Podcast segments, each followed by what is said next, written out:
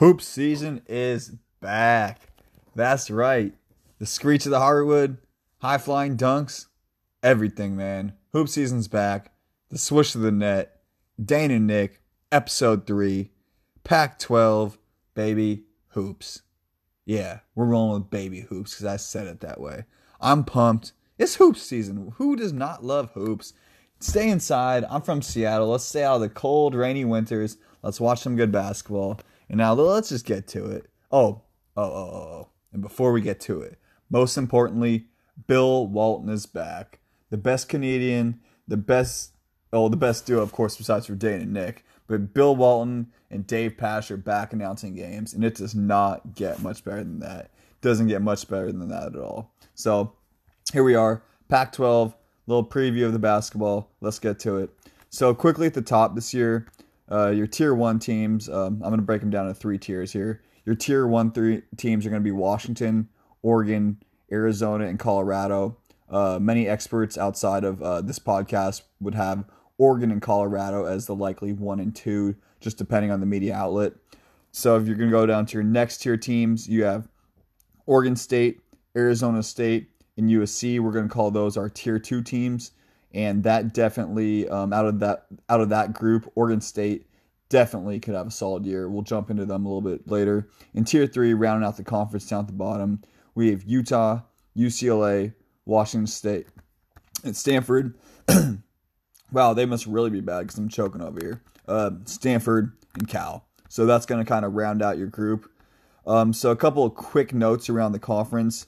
There are five new McDonald's All Americans you have Nico Mannion and Josh Green for Arizona, Jaden McDaniels and Isaiah Stewart for UW, and Isaiah Mobley at USC. At USC, we also have three new coaches. Um, wow, the voice is getting a little raspier to start off the episode. Got a good night of sleep and everything, ladies and gentlemen. But so we have uh, three new coaches. We have Mark Fox at Cal, uh, UCLA and Mick Cronin, and uh, down at Wazoo we have Kyle Smith. So this year looks like a year where the Pac 12 can kind of gain some national exposure and national attention. Um, they've been down the last couple years, but this year with the new recruiting classes, the new or with the high recruiting classes, the new McDonald's All Americans, and the new coaches, this should be a solid year and some fun season of Pac 12 hoops. All right, Dane, let's get to it. Your turn. Let's start us off. All right, yeah, so I'll go ahead and give you my tiers too. Mine are slightly different. Um, tier one, I only have two teams, and it's Oregon and Washington. I, I think Washington is going to uh, win the uh, regular season uh, championship again for back to back year. Uh, it's mostly because of their recruits that they got coming in and Mike Hopkins' uh, system that he runs up there, that uh, that zone defense that they run so well. Um, Isaiah Stewart, Jaden McDaniels are, are both McDonald's All Americans, and I think you put them into that system and they're going to do very well. So, yeah, I got Washington winning it all. Um, and then, of course, up there with them is Oregon. Uh, Oregon may struggle at the beginning of the year because uh, their five star or one of their five stars, N'Faly Dante, is going to be out. Uh, NCAA clearance issues, I guess, until the middle of December. So uh, it'll be up to CJ Walker, their other five star that they got, um, to really lead that team, of course, with Payton Pritchard and Dana Altman as well.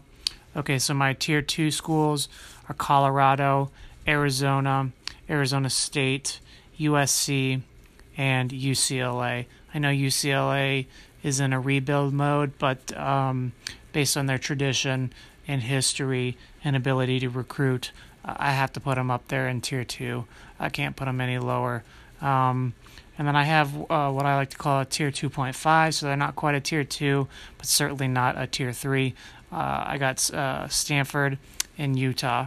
So um, Daejon Davis up there at Stanford is a great player. He's a five star recruit. Um, he's going to have to have a big year for them. Um, and then Utah has a bunch of good freshmen coming in. I'll break them down later, uh, but I like their team. Um, and so we'll, see what Utah is able to do. I'm certainly willing to move them up And to tier two, if they perform well at the beginning of the year, I think Larry Krystkowiak is a great coach, uh, really good at what he does. His recruiting, um, I can't exactly say the same, but they had a pretty good class this year. I think it was 46 overall. And they have a guy from Finland and a four star kid. Uh, from Salt Lake City. So, uh, what Utah is able to do this season um, will be important in their development as a program. And um, Oregon State as well, uh, of course, with Tres Tinkle and Ethan Thompson and head coach Wayne Tinkle, they know what they're doing. Um, they're a dark horse for me uh, this year in the conference. But um, yeah, the teams at the top, and I don't think it's um, very close, is uh, Oregon and Washington. And then, of course, the tier two, like I said, was Arizona, Colorado, Arizona State, USC, and UCLA. And then you can lump in uh, t- tier two, 2.5, Oregon State, Stanford, and Utah.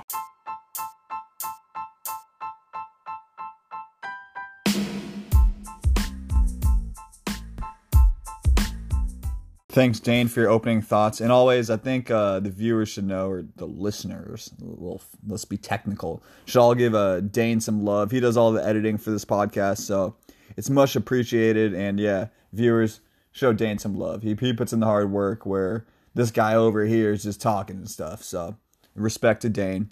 But now uh, we'll jump into one of the tier one teams. And uh, I'm not going to go ahead and kind of rank them 1 through 12. I will give you my my uh, kind of team I think that will win the conference at the end of the episode.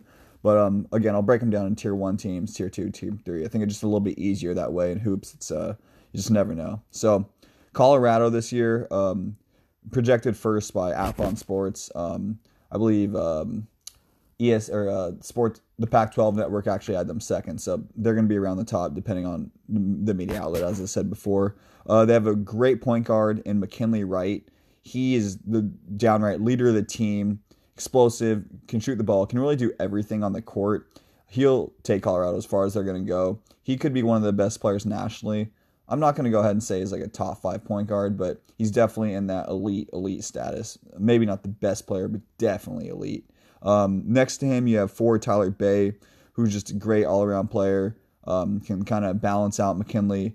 And those two are really going to be kind of leading the unit, leading the squad. A lot of scoring is going to come from those guys. And down low, uh, they're going to benefit from the return of Dallas Walton, who's a seven foot center. He's coming off an injury last year. So having a star point guard, McKinley Wright, bona fide stud, uh, solid scorer and great play, all around player in uh, for Tyler Bey, and then the return of a seven foot center in Dallas Walton. There's a reason why they're projected so high. This is going to be a tough team to beat. No one wants to face them and uh, head coach Tad Boyle have, has lots of experience at Colorado, so they're not going to be easy out, and they should be in the NCAA tournament this year. Okay, yeah, I agree that they're going to make the NCAA tournament. I think the Pac-12 has potentially six teams to make the um, the tournament this year, and I'll I'll talk about each of them um, at at the uh, the closing segment here at the end of the episode. Um, but for Colorado, so Nick mentioned uh, McKinley Wright. So what happens if a team shuts him down? Like where where is the production gonna come from if McKinley Wright is shut down by a lockdown defender or is having an off game? And that's that's my thing with Colorado. I know Tyler Bey's good, don't get me wrong, great player, um, gets a lot of rebounds, scores a lot, actually averages more points than McKinley Wright. Um, though McKinley Wright is an assist guy. That's really what he does. He runs the offense. Um, so yeah, if he, if you if McKinley Wright is shut down, then where's the production going to come from? I mean, for me, I think the key for Colorado to go far, um, and my favorite player on the Colorado team is uh, Evan Battey. Um, I remember him last year as a freshman. He is huge. I, I can't pull up his stats really quickly um, for his you know his height, and uh, width. But it's a big guy. He's a he's a big guy, and um, he was a pleasant surprise uh, last year. The way that he's able to get buckets, um, just his size overall, his presence on the inside is is huge. For um, he would play on a lot of teams here in the conference, and he's a great player. And he's got to make a good jump from freshman to sophomore year. If Evan Battey uh, improves uh, you know, substantially. Um, I might change my tune on Colorado's chances this year to win the conference. Though, as I said earlier, if you shut down McKinley Wright or if he has an off night, where's the production going to come from? And how are they going to get, you know, wins uh, away uh, from Boulder? Because they're going to win at home. It's an extremely tough environment to play. The fans are very passionate. Um, it's a great home court advantage up there, and you know, six thousand feet or however many feet it is. Um, so they're going to win at home. Um, I actually wouldn't be surprised if they lost no games at home if they went undefeated out there in Boulder. But um, a lot of teams are going to do what they can to shut down Wright. And that's going to force Tyler Bey to take a lot more shots. And I don't know if they can handle it. I mean, I might change my tune, but um, there's a few other teams I like in this conference better than Colorado at this point in the season. Could always change, but uh, we'll see how it goes. I'm interested to see. There's a lot of hype around Colorado this year, and they have a huge matchup in China against Arizona State this week. So, um, if you're going to live up to that hype, you got to win that game.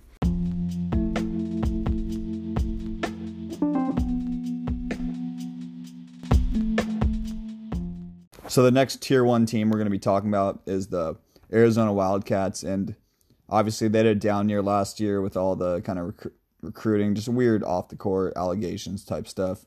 Let's keep it strictly to hoops. Let's not worry about that crud.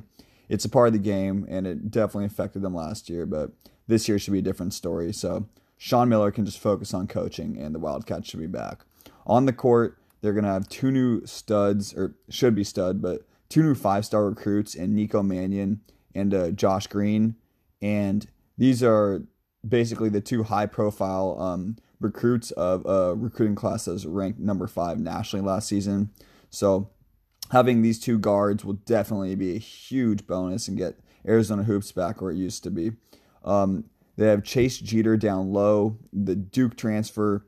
He averaged around 11 points a game last year. I think is a little bit less than that. So with Nico Mannion and Josh Green, if they can, if even one of those players can basically live up to the hype, combined with Chase Jeter and maybe a little bit of support from Brandon Williams, Arizona should be back in the tournament. Arizona should maybe not be like back to kind of their dynasty level caliber that they used to be. Maybe dynasty wasn't the right word, but they definitely are going to be back in the tournament and should be solid.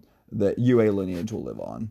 Listen to my boy Dane though. This is his squad. He knows what's up. Yeah. So for me, um, I have Arizona in the tier two. If you heard my intro, um, my tier one is Oregon and Washington. So my tier two includes Colorado, Arizona, Arizona State, USC, and um, UCLA. So um, a lot of the reason that I have the Wildcats in tier two uh, is mostly uh, based on what happened last year and the fact that a lot of the uh, players from that team are returning. Um, so if you look at the statistics, it was basically the worst Arizona basketball season since like 1982. And so a lot of those players are returning, though the Cats do have a uh, very highly ranked recruiting class coming in. I think it was the sixth best or fifth best in the entire country. It's led by Nico Mannion, who's a point guard who I believe 247 had uh, number eight or number nine overall in the entire country, and Josh Green uh, as well. He was a uh, I think he was 13th overall in the entire country. So they were both McDonald's All Americans, uh, very highly um, ranked um, by multiple different uh, recruiting services. Uh, another kid that's coming in is Zeke Nnaji. Uh, the reports here are that he's going to be a starter. Uh, he's a four star, very, uh, very tall. I think he's like 6'10 or taller, and um, big. You know, he's not uh, a skinny 6'10 like a lot of uh, or some players are. Um, so Zeke Nnaji is going to contribute a lot. And then Chase Jeter is a senior center who's going to be pivotal for the Wildcats.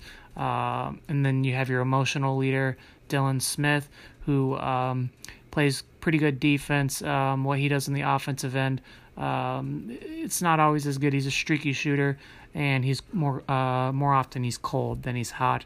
Though um, he's going to be big, leading the young freshmen uh, and setting the example for them. Uh, I think that's going to be very important um, for the team's success. And then there are two transfers that are coming in uh, immediately eligible to play. Uh, Max Hazard is a shooting guard at UC Irvine, a great player, he can score a lot. Uh, and then uh, Jemarl Baker is a guard uh, transferred from Kentucky, um, is able to score as well and run the point um, when needed, if needed. Um, so those that's what uh, the roster's looking like for the Cats.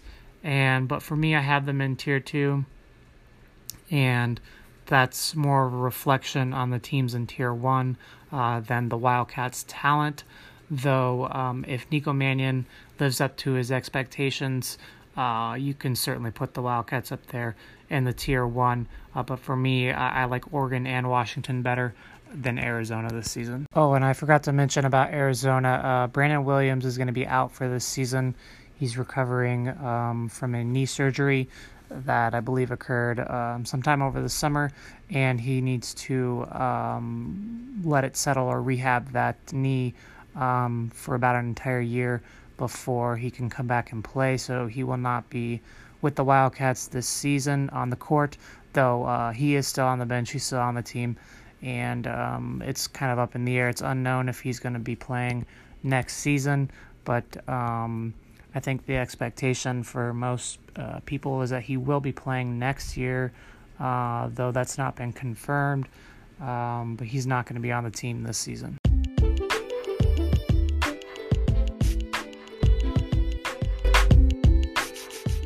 The Ducks are a team that a lot of kind of nationally. Wow, I said that really smooth. That was awesome.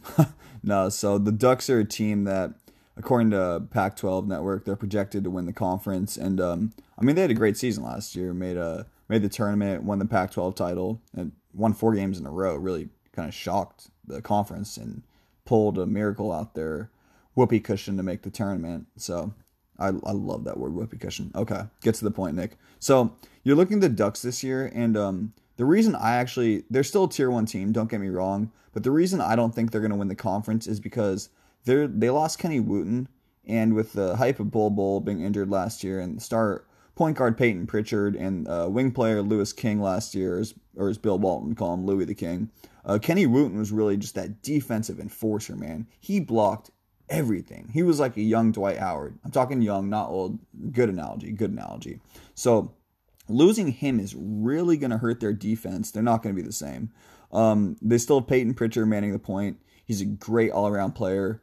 Um, he's going to need to uh, be able to hit some three points this year. That's kind of be going to be his biggest uh, step in development. If he can become a knockdown three point shooter, like really consistent, the Ducks will be very tough to beat. Um, they did get the nation's number one junior college transfer in Chris Duarte. She had some scoring and athleticism. They also have a new recruit, a five star recruit, in CJ Walker. So they do have some uh, new pieces for sure. Um, It'll be fun to see. They returned Francis Okoro. He's kind of a big forward. He doesn't have the verticality as Wooten, but he definitely adds some physicality, some hustle. Verticality and physicality sound really similar. But uh, no, Okoro is just add some strength, add some heart, add some hustle. When he was inserted in the lineup last year, it changed the team a lot. So Oregon's still gonna be good. I don't necessarily see them being an elite team or winning the conference or anything like that. So we're gonna call them a bottom tier one team, but they should qualify for the NCAA tournament. Okay, so I got Oregon in tier one as well. Um, I think I'm a little bit higher on Oregon than Nick. Uh, the main reason for me is Payton Pritchard uh, and Dana Altman. Uh, Payton Pritchard averaged uh, like four and a half assists per game and something around 13 points per game last year. And he's now coming back for his senior season. He knows exactly how to run that system there. At Oregon, he's going to distribute the ball and score. He can finish around the rim. Uh, he's able to hit threes, and he is also a good free throw shooter. Um, and when you have a senior leader like that, uh, you are very uh, well set um, to have a good year. And they're going to be without their best recruit, uh, N'Faly Dante, who was a top 15 uh, rated recruit according to 247. And so it has something to do with uh, NCAA clearance. But he'll be um, back on the team or on the team uh, sometime in December. And so, in the meantime, the other five star CJ Walker is going to have to step up in a big way um, and, and fill the gap or fill uh, the shoes that Dante um, will, um, you know, leave. And so, what Oregon does, um, you know, maybe not at the beginning of the season is going to be a reflection of who they really are. And they may struggle a bit at the beginning of the year, uh, but once they hit conference season, they're going to be rolling. And once it uh, turns to March, they're going to be, you know, like a locomotive coming down uh, the tracks right into uh, the NCAA tournament. So I'm really uh, I'm higher on Oregon than Nick. It sounds like, though um, I understand some of the concerns he has. Uh, my big thing with them is they have depth, and it's quality depth. It's not just um, players who can play; it's um, quality players who are on their bench, and they've had that for a while. So, and you really have to. The X factor there is Dana Altman's coaching ability, particularly their defensive system that they run. It's uh, it's almost like a full court press. Um, where they they pressure really hard, and it's difficult to just get the ball across the midcourt line. And when they're running that effectively, they tend to go off on the offensive end, and it's just a snowball effect, um, especially when they're playing up there in Eugene. And so, what uh, Dana Altman does, he gets his players to buy in. They believe everything he says, and for good reason. Um, you know, he's a wonderful coach. There's no way you can get around that. And because of his ability to coach and the recruiting class that they bought in, uh, with all the ta- uh, talent uh, depth wise, um, and then Payton Pritchard, they're a tier one school for me, and really the only ones that can compare is Washington. The rest of the conference is just uh, on a completely different level, if you ask me.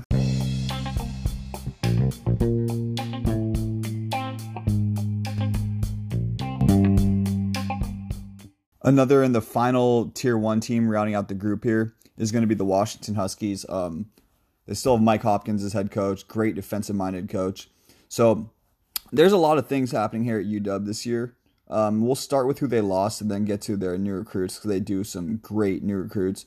But it is going to be virtually impossible to replace Matisse Thybulle on the wing. Um, there's just quite frankly no one pretty much nationally who can defend like him. I'll say he's the best defender nationally last year, at least in terms of per, uh, perimeter players.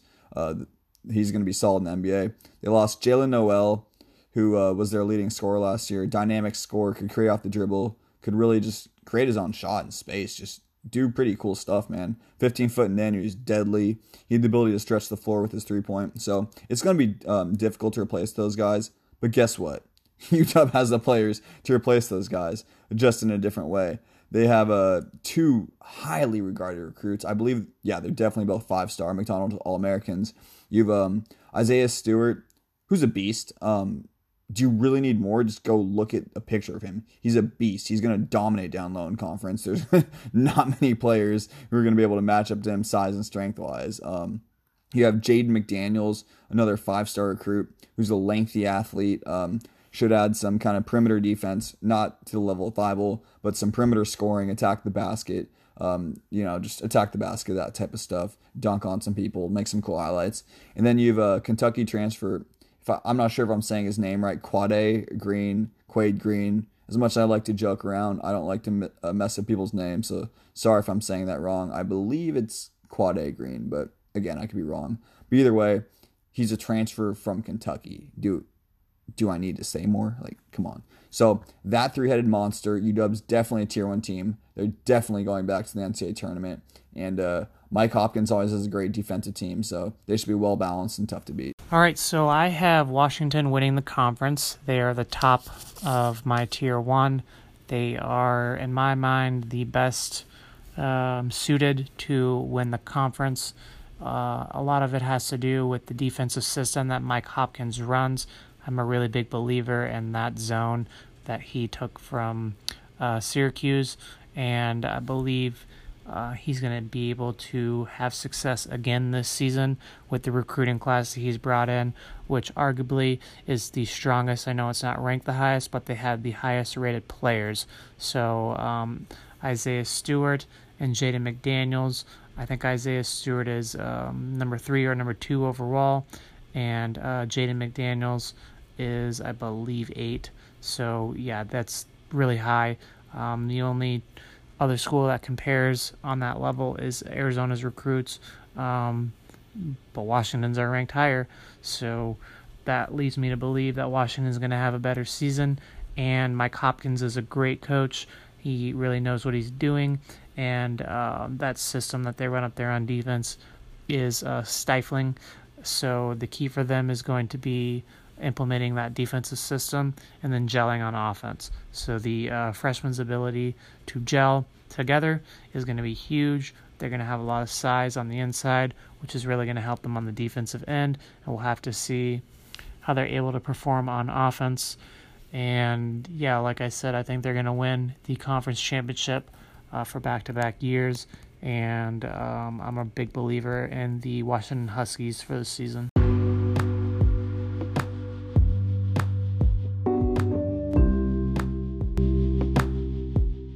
Okay, so we made it through the tier one.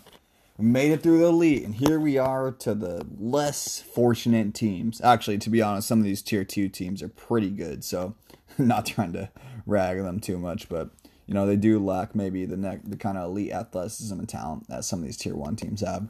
So we're gonna start off with Arizona State in their tier two. You have Bobby Hurley is still their head coach, and ever since he's taken over, ASU has been a very solid program. I believe they've made the NCAA tournament in back-to-back years, so they're they're doing a lot right down in uh, Tempe. Or whoa, whoa, oh, it is Tempe. Sorry, I thought I said Tucson there. So forgive me, U of A and ASU. Let's. I'm not not getting in the middle of that rivalry.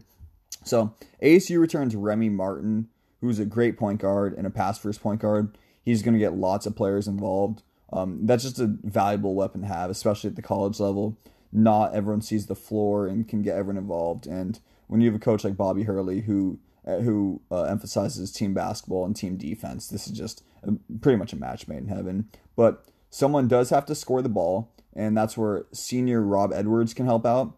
He uh, he's another guard, and he scored in double figures last year. Expect him to get some, hit some open shots, um, drive to the hoop, get some buckets down low, just kind of be your all around scorer. They have a transfer in junior college All American Alonzo Verge. He averaged over 30 points per game last year. It'll be interesting to see how that translates into the Division One level. But if you score 30 points per game, you can clearly put the ball in the hoop. Uh, we'll have to wait and see what happens with him. Uh, as long as his confidence high, he should be tough to stop. And they will need to replace the scoring of Luguentz Dort, who's now in the NBA. So you got Bobby Hurley, great coach, and Remy Martin leading the unit. And ASU is probably going to be a bubble team this year. Um, if they can find one more scoring option outside the afore- aforementioned name players, they should be solid and could get themselves into March Madness. For this season, uh, Remy Martin is going to be the uh, driving force behind uh, their success. Um, Remy Martin is a fantastic player who really has a great uh, motor. You know, effort level is extremely high.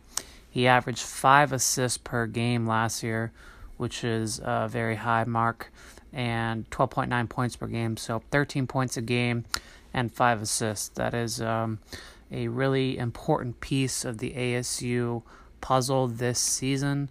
Um, looking at the recruiting class, their highest ranked recruit was uh, Jalen House. He's a four star, ranked 118th nationally. He's a point guard out of Phoenix, went to Shadow Mountain High School, so he's a local kid who is going to be extremely motivated to represent the uh, greater Phoenix Metro um, for the Sun Devils. And so his development uh, and how he gels with Remy Martin is going to be uh, very pivotal to their success this season. They also have a center, also from Phoenix, coming in, uh, Jalen Graham. Uh, 247 lists him at 6'9, 205, 169th best player in the country. Um, so, again, uh, another Phoenix kid that's going to be representing the Sun Devils this season. Um, so, the extra motivation to put on uh, for his city, for his local area on the national scene uh, is there. And um, what Bobby Hurley does with his freshman class will be interesting to see. Um, it was the fifth best class in the Pac 12 and the 39th overall class in the whole country. And it'll be up to Bobby Hurley to translate that into success.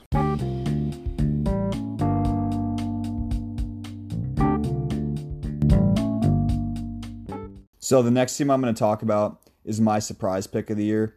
Um, I think maybe outside the conference, a lot of people may not know about them, but inside the conference, they sh- really shouldn't be a surprise. And we're talking about the Oregon State Beavers here. I'm actually, it was too weird to kind of go in between tier one and tier two, but that's exactly where Oregon State is. But for logistics, we're going to call them a tier two team with the ability to really, really beat some people. So like I said, my surprise team to watch. And the main reason why is they return Tres Tinkle. He's a great all around forward. He can shoot the ball. He's uh, makes all the right reads. He can pass. Um, his one knock is probably defense. He's not like an extremely athletic player, but um, uh, besides for that, he's he's a tough weapon. I actually think he could be outside shot at winning Pac-12 Player of the Year he's just one of those type of players who you kind of know he's not going to make the NBA. Um, maybe some professional options outside of America, but in conference and in the Pac-12, he could really cause some damage and be amazing. If you think of a Brock Motum type player for WSU, Tres Tinkle is along those lines, probably even a little bit better scorer. So Tinkle is a player to watch out for. Along with him, you have a great three point shooter in Ethan Thompson, who's going to help space the floor, give Tinkle more room to work down low. I love saying the word Tinkle. Such an awesome name. Man, he's a stud, though, but nothing to laugh about. And uh, you also have a great defensive center in Kylor Kelley. So between those three players, you have a lot. You have a lot. You got a scorer, you got a shooter, and you got a great defensive center. So the one thing that they need that will make them a tough, tough team, even maybe an outside shot to win the conference championship, is a point guard. If they can find a solid point guard who can just make a, maybe just hit a couple threes, distribute the ball, protect it without turning it over, they could be tough. So Oregon State surprise team to watch this year. Should be a lot of fun in Corvallis. There's not been a lot of excitement around their basketball program pretty much forever since like the Gary Payton and Gary Payton Jr. So this this could be a really fun year for the fans of Corvallis. All right, yeah, I agree with almost everything that Nick said there. That is um, a good analysis of Oregon State. Uh, for me, if you're listening to this for the first uh, first time and you skip the other segments, um, my tiers are a little bit different than Nick. So in tier two, I have Arizona, ASU, USC, UCLA, and Colorado. And I I said that uh, Oregon State is my tier 2.5. So I'm not willing to put Oregon State at tier 3, but they're not quite at tier 2 for me. Um, so they certainly um, have potential, though. Uh, Trey Tinkle, uh, one of the best players in the conference, hands down. Uh, Wayne Tinkle uh, is his dad, he's the coach. Uh, knows exactly how to coach him. Ethan Thompson, um, like Nick said, also a great player who's able to contribute a lot to the team. And you look at their record last year in conference 10 and 8, 18 and 13 overall. So then, if you're expecting them to make a jump, because um, you know what uh, Trey Tinkle is going to give you and Ethan Thompson are going to give you, you got to look at their recruiting class. And if you pull it up on 247 Sports, uh, it was at the bottom of the conference. So they're ninth in the conference, uh, 71 overall. Uh, the 71 overall, you know, that's not awful. Uh, it's a improvement on the previous year. Um, so uh, on both the Pac-12 ranking and the national ranking. So uh, it'll be interesting to see which one of their freshmen are able to um, to contribute. So they have two guards who committed, two forwards who committed, and a center who committed. Um, and it looks like uh, yeah another center. So um, we'll see how how they perform. Um, all their recruits were three stars. Um, but yeah, we'll have to see uh, what Wayne Tinkle can do um, with that program this year. Um, like Nick said, I, I do think that they're a dark horse. I think that they have the potential to make the NCAA tournament. And right now, I have six teams that are going to make the tournament, or ha- I mean, have potential to make the tournament. Who knows what's going to happen? Uh, and Oregon State is right there at seven for me. So they're they're on the cusp. Uh, they need to perform well in the non conference season, this week is big for them. They got to step up. They play Iowa State and Oklahoma. Both those games are there in Oregon. And um, One's part of the Phil Knight Classic. The other one is a true home game against an Iowa State team that made the NCAA tournament last year and I think made it to the round of 32. So if you're legit, if you're going to make a, a, an improvement this year, if you're going to go out strong as a senior with Trey Tinkle and uh, make your legacy there at Oregon State, you got to win at least one of those games. You can beat either of those teams. Oklahoma's beatable, Iowa State's beatable. Um, Trey Tinkle's going to have to play awesome, and Ethan Thompson's going to have to play efficient. And those freshmen are going to have to contribute. If they're able to do that, uh, I think that sets them off on a really strong foot for this year uh, and their chances to make the NCAA tournament. Uh, I do believe that they will win one of those games, um, either the one in the Phil Knight Classic against uh, Oklahoma or that true home game against Iowa State. Um, at the very minimum, there's going to be a lot of um, fans of the conference watching both of those games to see how the Beavers do. And I totally agree with Nick. They are a dark horse candidate this season to perform well, and they have the potential to be a bubble team.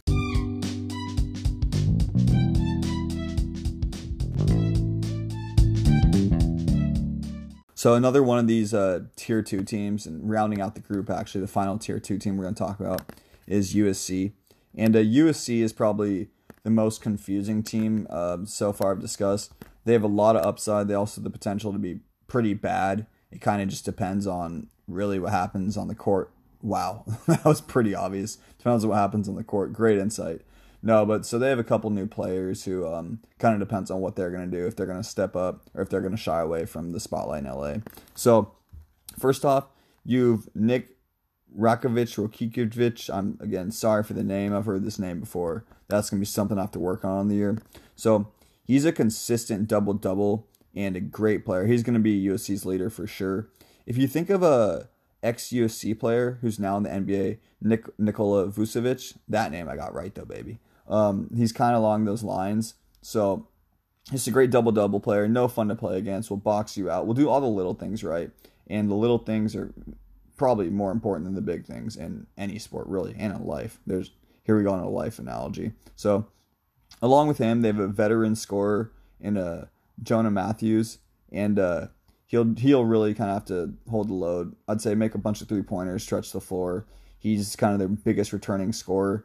They have a five star recruit in Isaiah Mobley, and he's a five star recruit, so you're hoping he comes in and makes some sort of impact. We'll have to see exactly what that means at the Division One level. Everyone's athletic in the Pac-12, so he's not going to be able to rely on that alone. But he should add he should add something. I mean, he's a five star recruit. There should be something that he adds to the team.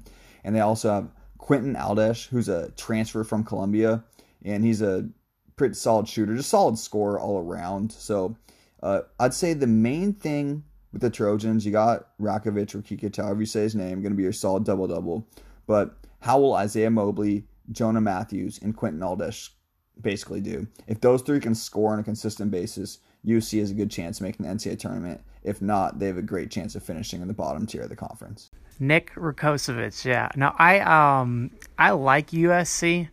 Um, I've liked their program under Andy Enfield because of their ability to recruit. Uh, you know, living here in Tucson, um, the recruiting of college basketball players is hyped by our media. And so I know the players that go to USC because they're they Arizona and USC recruit the same players. So I know the kids that go there, and um, I'm impressed with what Andy Enfield is able to do there recruiting wise. Now, he hasn't really been able to translate that into on court performance, though I think it was in 2017, um, maybe 2018, where they finished like second in the conference and lost in the Pac 12 championship game and didn't get invited to the NCAA tournament. And that was just a, a horrible thing that the committee did to the Trojans, and it makes no sense to me um, because they're able to recruit at a high level every single year. If you look at their recruiting class Um, for this year, I'll pull it up. It's taking me a second, but it's top 10. I want to say it's um, even higher, at maybe about eight or six. Here we go. I'm pulling it up. Yada, yada, yada. Okay, yeah, USC, they were the seventh overall. They were the seventh best recruiting class in the entire country. And that's third best in the uh, Pac 12, which will um, let you know where the other schools are at. But um, yeah, I mean, every single year they're pulling in top 10, top 15 recruiting classes. And they got a guy coming in in 2020 who's one of the best players in the entire country. He might be the number one recruit. I can't figure out his name right now because the internet's slow. But um, yeah, for this season, um, Isaiah Mobley, five star. Okay, number 20 overall in the entire country. He's uh, right there from Temecula, so he's a local kid. Uh, power forward, 6'9, 220. He's going to be able to score um, anywhere on the court, inside, outside. You don't um, become a five star uh, for no reason, especially if you're from Southern California. If you're a five star, you're legit. Okay, I, I can't pull up his offers, but he was probably being recruited by several of the top programs in the country. And then you also have another five star coming in, On- Onikwa, Onyeka Okongwu. I can't say his name right now. We'll figure it out when the announcers say it uh, a couple times this year. We'll get it. But um, yeah, he's also a five star, uh, the 25th best player in the country. And he's from Chino, California, so he's also a California kid, um, 6'8, 235. So Andy Enfield will just need to figure out how to use those high level five stars to get the job done this season. I think they're going to make the NCAA tournament. I'm going to go out on a limb.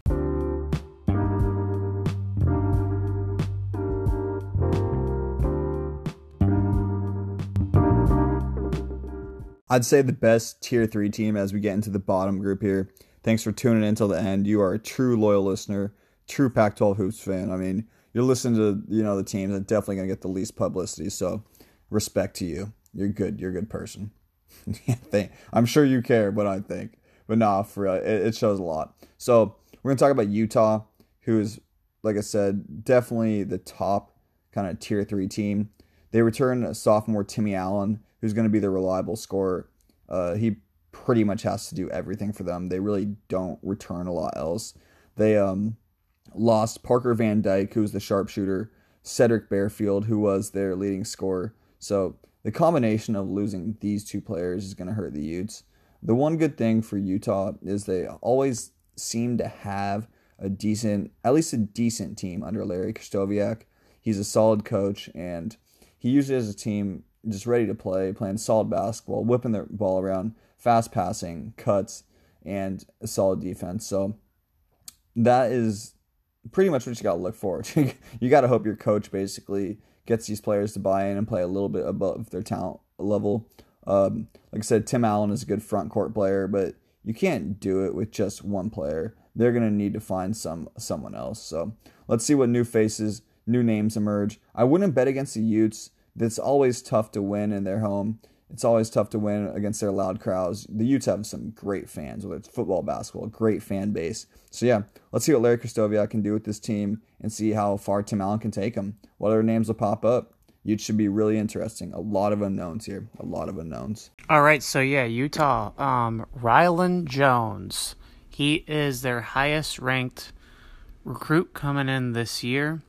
He is a point guard out of Salt Lake City, Utah. So he's a local kid. He's 6'1, 165, uh, a four star, and the 113th best player uh, according to 247 Sports in his class. So um, his performance this year is going to have a major effect on their success. Larry Krystkowiak, Krystkowiak, Krystkowiak. Uh, Larry is one of the best coaches in the Pac 12. Um, can't say the same thing about his ability to recruit. Uh, let's just be honest and sh- uh, frank about his recruiting ability.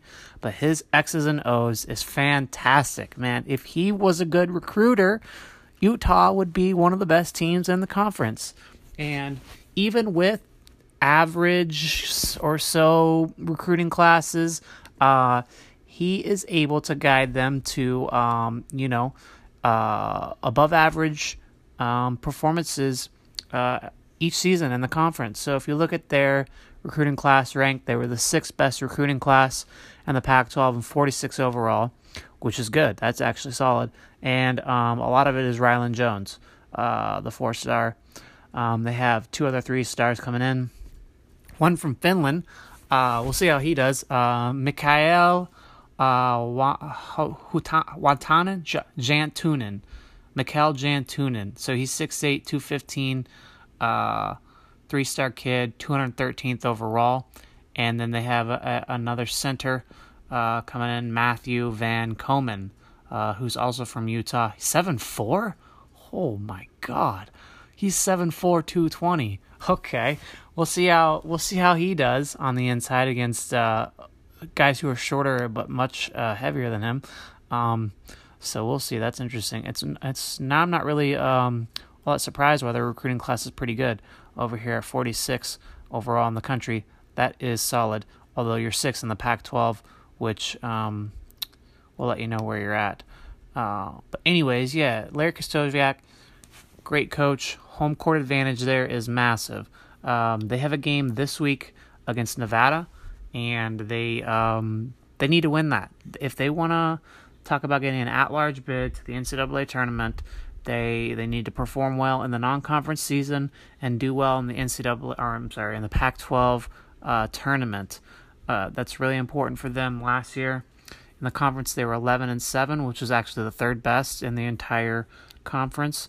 Uh, 17 and 14 overall. So that lets you know that in the non-conference they did not perform as well, and they need to certainly uh, improve their non-conference performance.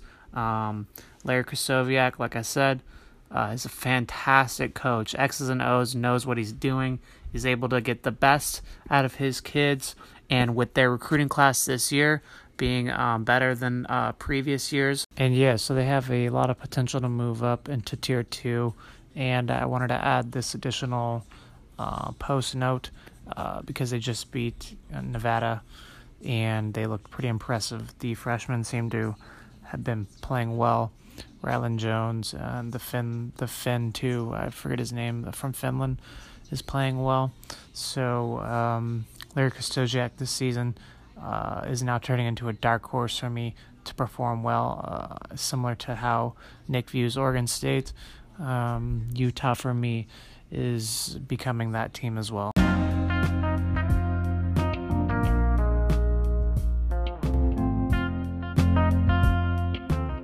Nick is back from a snack break, ready to round out the episode, and we have four of the bottom tier three teams left.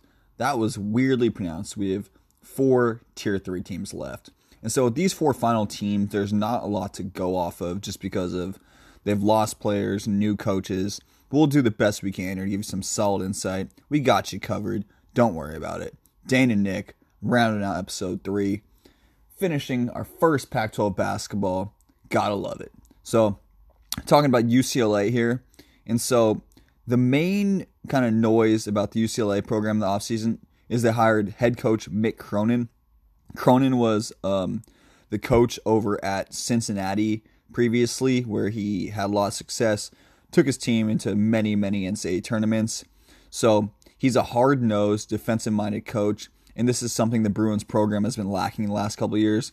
So it should be the right mentality to at least get the kind of program headed in the right direction. In terms of players, they pretty much lost everyone.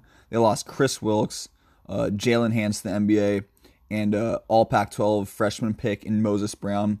So, with the loss of these three players, they're definitely pretty sparse, pretty spare.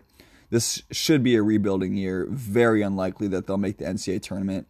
Maybe, maybe an NIT tournament, but probably unlikely. So, got to be led by their defense and offensively. The two new names to kind of look out for are going to be Jules Bernard and David Sing- and David Singleton. Not a lot to go off go off of here, but those two players, if they could find some offense led by Mick Cronin's hard nosed defense, UCLA could be solid. Again, not not NCAA tournament caliber, likely not NIT caliber, but maybe make the CBI and win it. Um, just you know, get the program building in the right direction. Start to build some good habits, some character building wins, and that would be a big step for UCLA. All right, yeah. So UCLA, um, yeah, they're in a rebuild. They, um, like Nick said, they have a new coach, Mick Cronin, who's coming from Cincinnati. Uh, if I remember correctly, he came into the recruiting cycle late, so they had um, not a noteworthy class at all. They were 10th in the Pac 12, 77th overall. They have a four star coming in.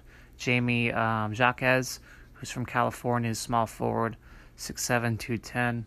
They also, um, last year, did not have Shareef O'Neal, who will be playing for them this year, and will, will be fun to watch him and how he does. Um, but yeah, they moved on from Steve Alford. Um, so it's, and like Nick said, they've lost a lot of players. Um, though I don't have them in tier three, they're tier two for me. A lot of that is based on their tradition and what they've done um, historically and the potential they have uh, moving forward. So it'll be interesting to see who Mick Cronin is able to recruit there. Um, Arizona and UCLA have uh, similar uh, players that they recruit. They, they recruit the same kids a lot. So I am pretty well versed in anybody who commits to UCLA, and um, they certainly got their eyes on some very high level products for 2020 and moving forward in 2021. So, um, what they're able to do, uh, and they're favored for a couple of pretty high level kids. I'm talking five stars that are probably going to be McDonald's All Americans. So, they, um, this year might not be, um, you know, what Bruins fans want, but on the recruiting stage, you're moving up in the world. And really, um, Steve Alford was able to recruit at a really high level. So, um, I, I, I don't really agree with his him being fired, though I can understand the expectations there in Westwood. Um, but yeah, like Nick said, it's going to be a tough year for them. Um, though because they're UCLA and they have that notoriety, you can't say that they won't make the NCAA tournament. They're going to be in the discussion no matter what because of who they are and their location in LA. So we'll see how they do. Um, but for if you're a UCLA fan, um, don't really focus so much on the product this year, and you need to focus all on your recruiting. And you should look at you who you're targeting in 2020 and 2021 because you got some gems that you're favored for. Um, and so, yeah, take a look at who you're recruiting. That's uh, going to be big for you moving forward.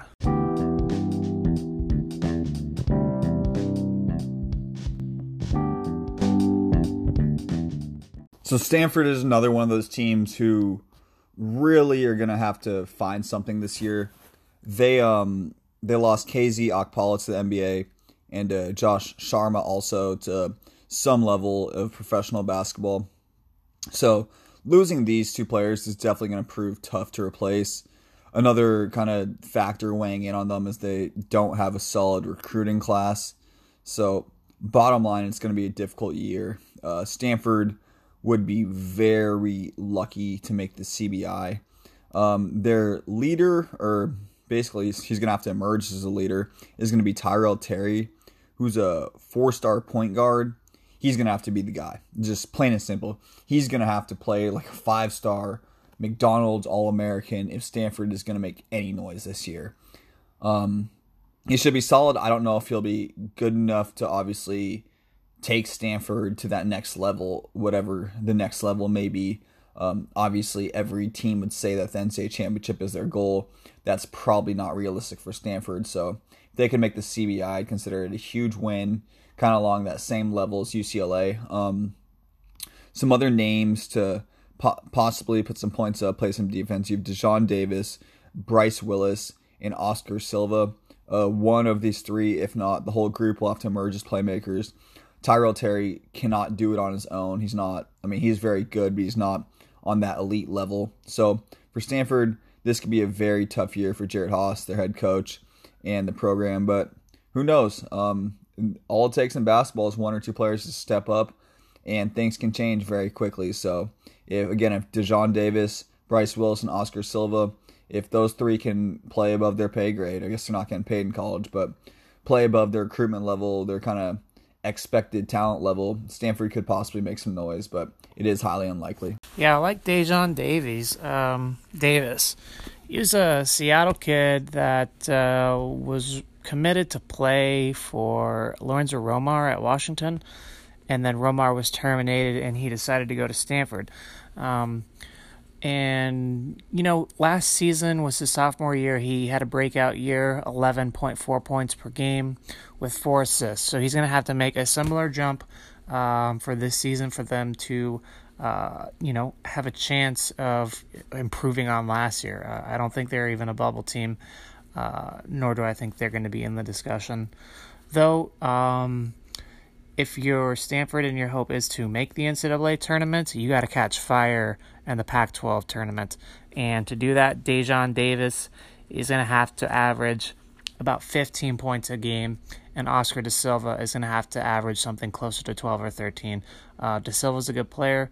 Um, he he can um, improve, uh, you know, without Okpala there, and um, so we'll have to see uh, how they perform though. Um, like Nick said, their main recruit coming in is Tyrell Terry.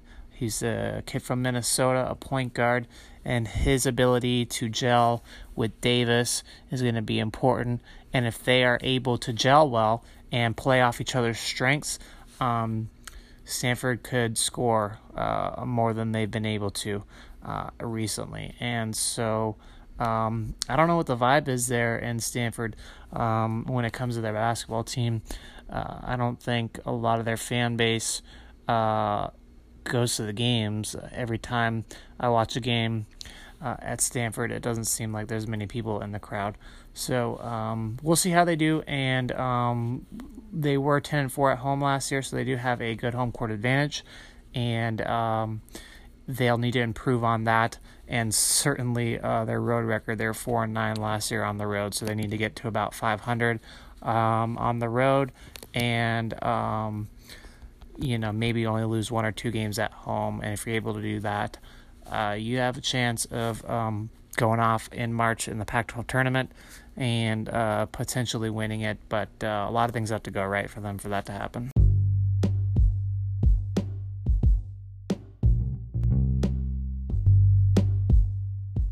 So, one of the last two teams we're going to be talking about here is the California Golden Bears. And quite simple, they just need to find something. They've been pretty miserable the last two years.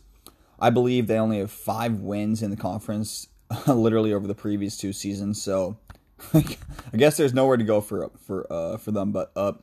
They do have a new head coach in Mark Fox. He used to be the head coach at Georgia, and he did lead in some tournaments. So there's some promise there. There's really not a lot of solid returning players. Um, a lot of players have transferred out via the coaching change and the uh, the lack of success the last couple years. They do have a transfer in Paris Austin. He's a transfer from Boise State, and he averaged 11 points a game last year. In my notes, I have pray for Cal because it's just that bare. I mean, th- their talent level is so slim, and if they win games this year, it's a pure credit to Mark Fox. But I do some great news for Cal Golden Bears. I'm looking at their team picture, and this team has great hair. Jacob Orender's repping a nice comb over. Joel Brown's got a cool hairstyle going. You keep on going. Kuany Kuany's got some cool hair. You got Grant. Oh no, his hair ain't that good. Sorry, Grant. I'm sure you're a baller. Respected. You got the shave look, looking good, looking good. But you know, you're just not gonna make the elite hair on this list. You got Lars Thiemann, beautiful hair. You got David Surge, beautiful hair. Logan Alters, looking like Zach Morris from Saved by the Bell. Good for him. You got Demet- Demetrios Klanaris, and beautiful set of hair, and Blake Well. Yeah. So if I'm talking about the players' hairstyles, this should tell you that Cal may not be the most talented team. Um, if they make the CBI, it'd be a miracle. But in those five wins in two years, they did beat UW last year. So, hey, every dog has their day, but Cal's most likely going to finish at the bottom of this conference. All right, so for Cal, the key is recruiting. You have a brand new coach, you have an academic institution that is one of the best in the entire world. You have a beautiful place to live in the San Francisco Bay Area. And guess what? there are tons of five star and four star high level recruits right in your backyard. There are literally NBA players playing high school basketball in your area. And so Mark Fox is going to be tasked with convincing those kids to stay home. And you know what you tell them? You point to the Cal players that are in the NBA and you point to the quality of education that the University of California, Berkeley can provide. It sells itself. California is a sleeping giant when it comes to recruiting. If Mark Fox is able to just put together a halfway decent, I mean, I'm talking a 500 season this year um, what he will be able to do on the recruiting scene will shock the rest of the conference. I, I really believe that Cal is a sleeping giant when it comes to recruiting. And all you have to do is look at the guys that are in the NBA that went to Cal. Not that long ago. It was it was just a few years ago they were putting kids in the NBA. And um the academics haven't changed, the scene hasn't changed, the the Bay Area it's still the Bay Area, and the talent level uh, in the Bay Area with the the high school recruits uh, is still there. You have teams that come from across the country to take kids out of your backyard. You need to lock that down, and um, Cal, when you compare Cal to Stanford, Cal has a better tradition for putting players in the NBA recently. I think Stanford has a great tradition when it comes to basketball um, with Mike Montgomery.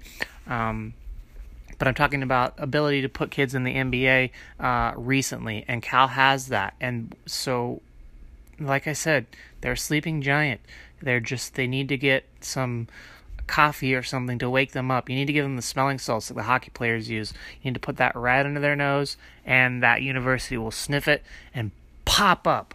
And Cal will become uh, one of the uh, best recruiting uh, in college basketball uh, for the Conference of Champions. They're gonna, I truly believe they're going to be able to do it, and I have a lot of hope for that. And um, it'll be interesting to see how they do this season on the court. But um, if you're Cal, uh, you should focus on your recruits and who you're able to land. And um, I- will see if I can tweet about a few things coming up this season about who they're recruiting and who they're offering, who they're potentially leading for, because um, they have historically competed with the big boys in the conference, um, and they have uh, a lot of uh, advantages that the big boys don't have uh, when it comes to academics uh, and uh, atmosphere. Um, and you combine that with the uh, success of putting players into the NBA, and um, they're sleeping giants. So let's wake them up and see what they can do.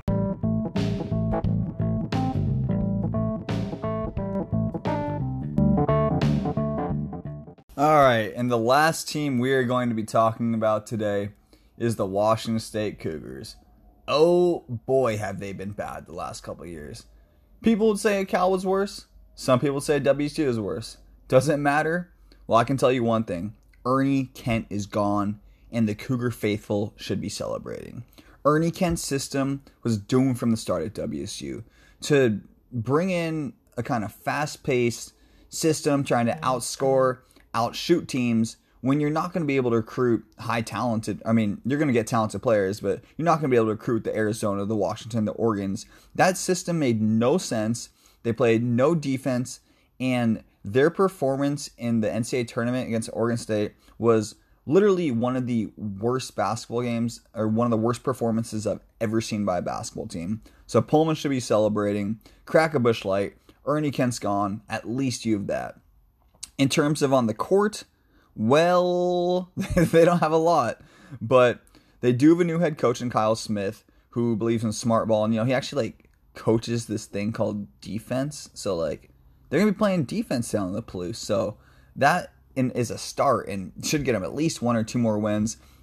Uh, CJ Elleby uh, decided to return. He tested his waters in the NBA. He's a great all around uh, score. Uh, he's a great all around forward. He can score the ball. He can pass. He can he can do a little bit of everything. He's not great at anything, but he can do a little bit of everything. He's a solid player. Um, good chance he'll be first or second team Pac-12 when the season ends up. So the Cougars again, great throw a freaking party. Ernie Kent's gone. They have a chance. And uh, they also lost Robert Franks, which would kind of appear to be a big loss. But he was just a bundle shooter. And even though he scored points, he actually hurt the offensive rhythm. So I think the Cougars could be a little bit better than people ex- have kind of expected. They're predicted to finish like 11th in the conference. But they definitely are not going to be elite. They would kind of maximize their potential by making the CBI. But new coach, new year, new system. Who knows? Yeah, I think CJ Elleby is one of the best players in the conference. Uh, he had a great freshman year, uh, and his ability to make that uh, freshman to sophomore jump is going to be big. Uh, but yeah, I, I really like the way that kid plays. He's a a good player all around, like Nick said. Um, and yeah, they have the new coach there from San Francisco, uh, and we'll be able to, I guess, we'll see uh, how he implements his offensive system. Um, it's that smart ball or whatever they terminate or term call it. You know, it's late, guys. I'm I'm trying to figure it out myself. So we'll have to see uh, what what Wazoo does this season. Um, Robert Franks is also a great player. Um, so yeah, it's not like it's impossible to recruit there. Um, and we'll see how they're able to do. Uh, but you never really know, I guess, with Wazoo. I feel like every year they kind of upset someone in conference that they really probably shouldn't beat. Uh, but we'll have to see uh, if they're able to do that again this year with the new coach. I did like Ernie Kent, though um, I can understand the frustration with the fans because he didn't win there. So, and he was able to do pretty well at Oregon, but he was out of the coaching game for a long time. So, um, but yeah, I think it all comes down to CJ Elleby. He is gonna be the uh, the engine for that team, and um, either way, I hope that he is uh, able to improve. And if I had to guess, he would declare for the NBA, probably go undrafted at the end of the season, start off in the G League, and see if he can develop uh, into an NBA player. Uh, otherwise, he'll go overseas and make plenty of money uh, doing that.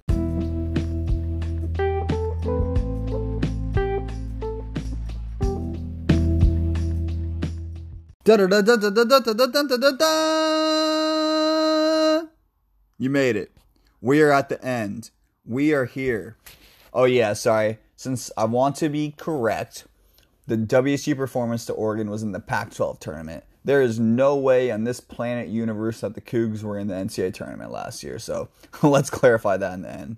I'm not going to do another air horn or whatever that sound of beautiful music that I just made was. But we made it to the end. So I guess I got to make a pick now of who I think is going to win the Pac 12 title. And I'm going to go with the Washington Huskies. I believe that Isaiah Stewart is just too dominant of a player his size alone, he has an NBA style body. I mean, he is huge. I don't believe anyone's going to be able to guard him.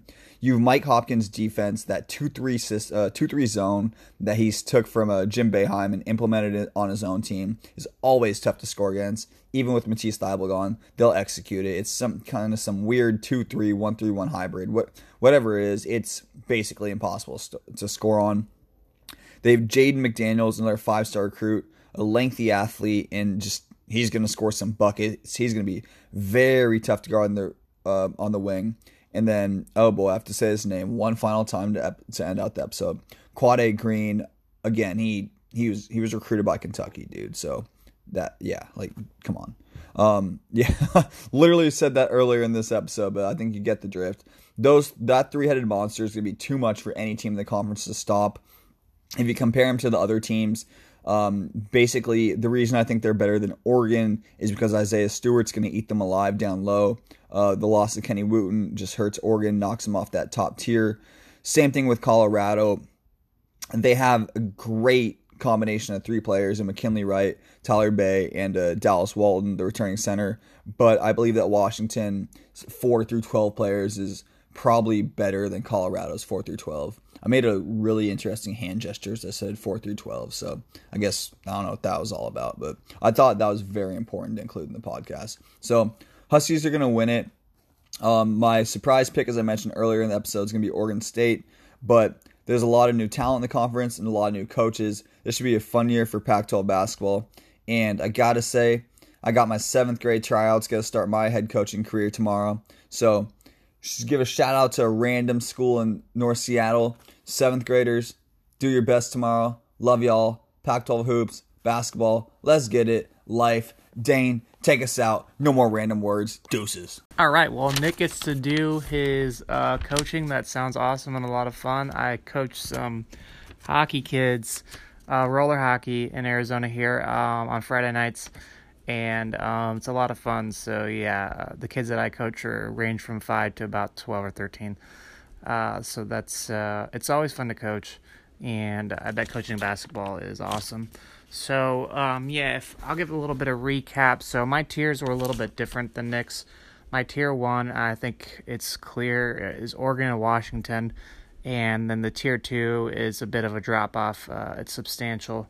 Um, it's Arizona, Colorado, Arizona State, USC, and UCLA in tier two. At tier two point five because I am split on their potential. Uh, Oregon State, Utah, and Stanford.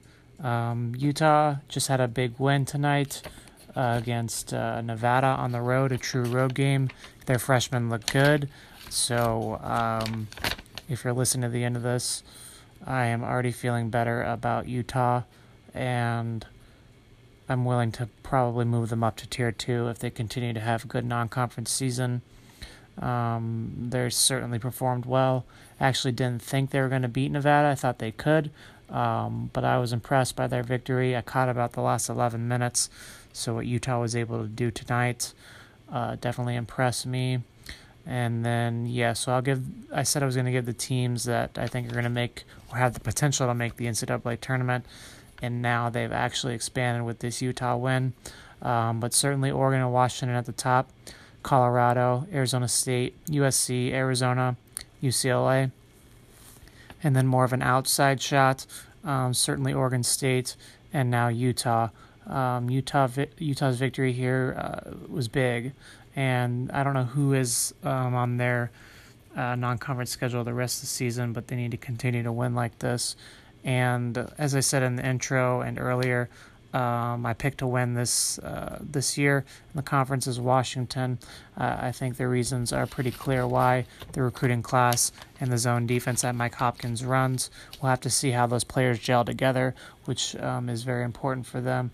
Though I think Oregon is give uh, going to give them a run for their money, and Arizona and Colorado um, as well.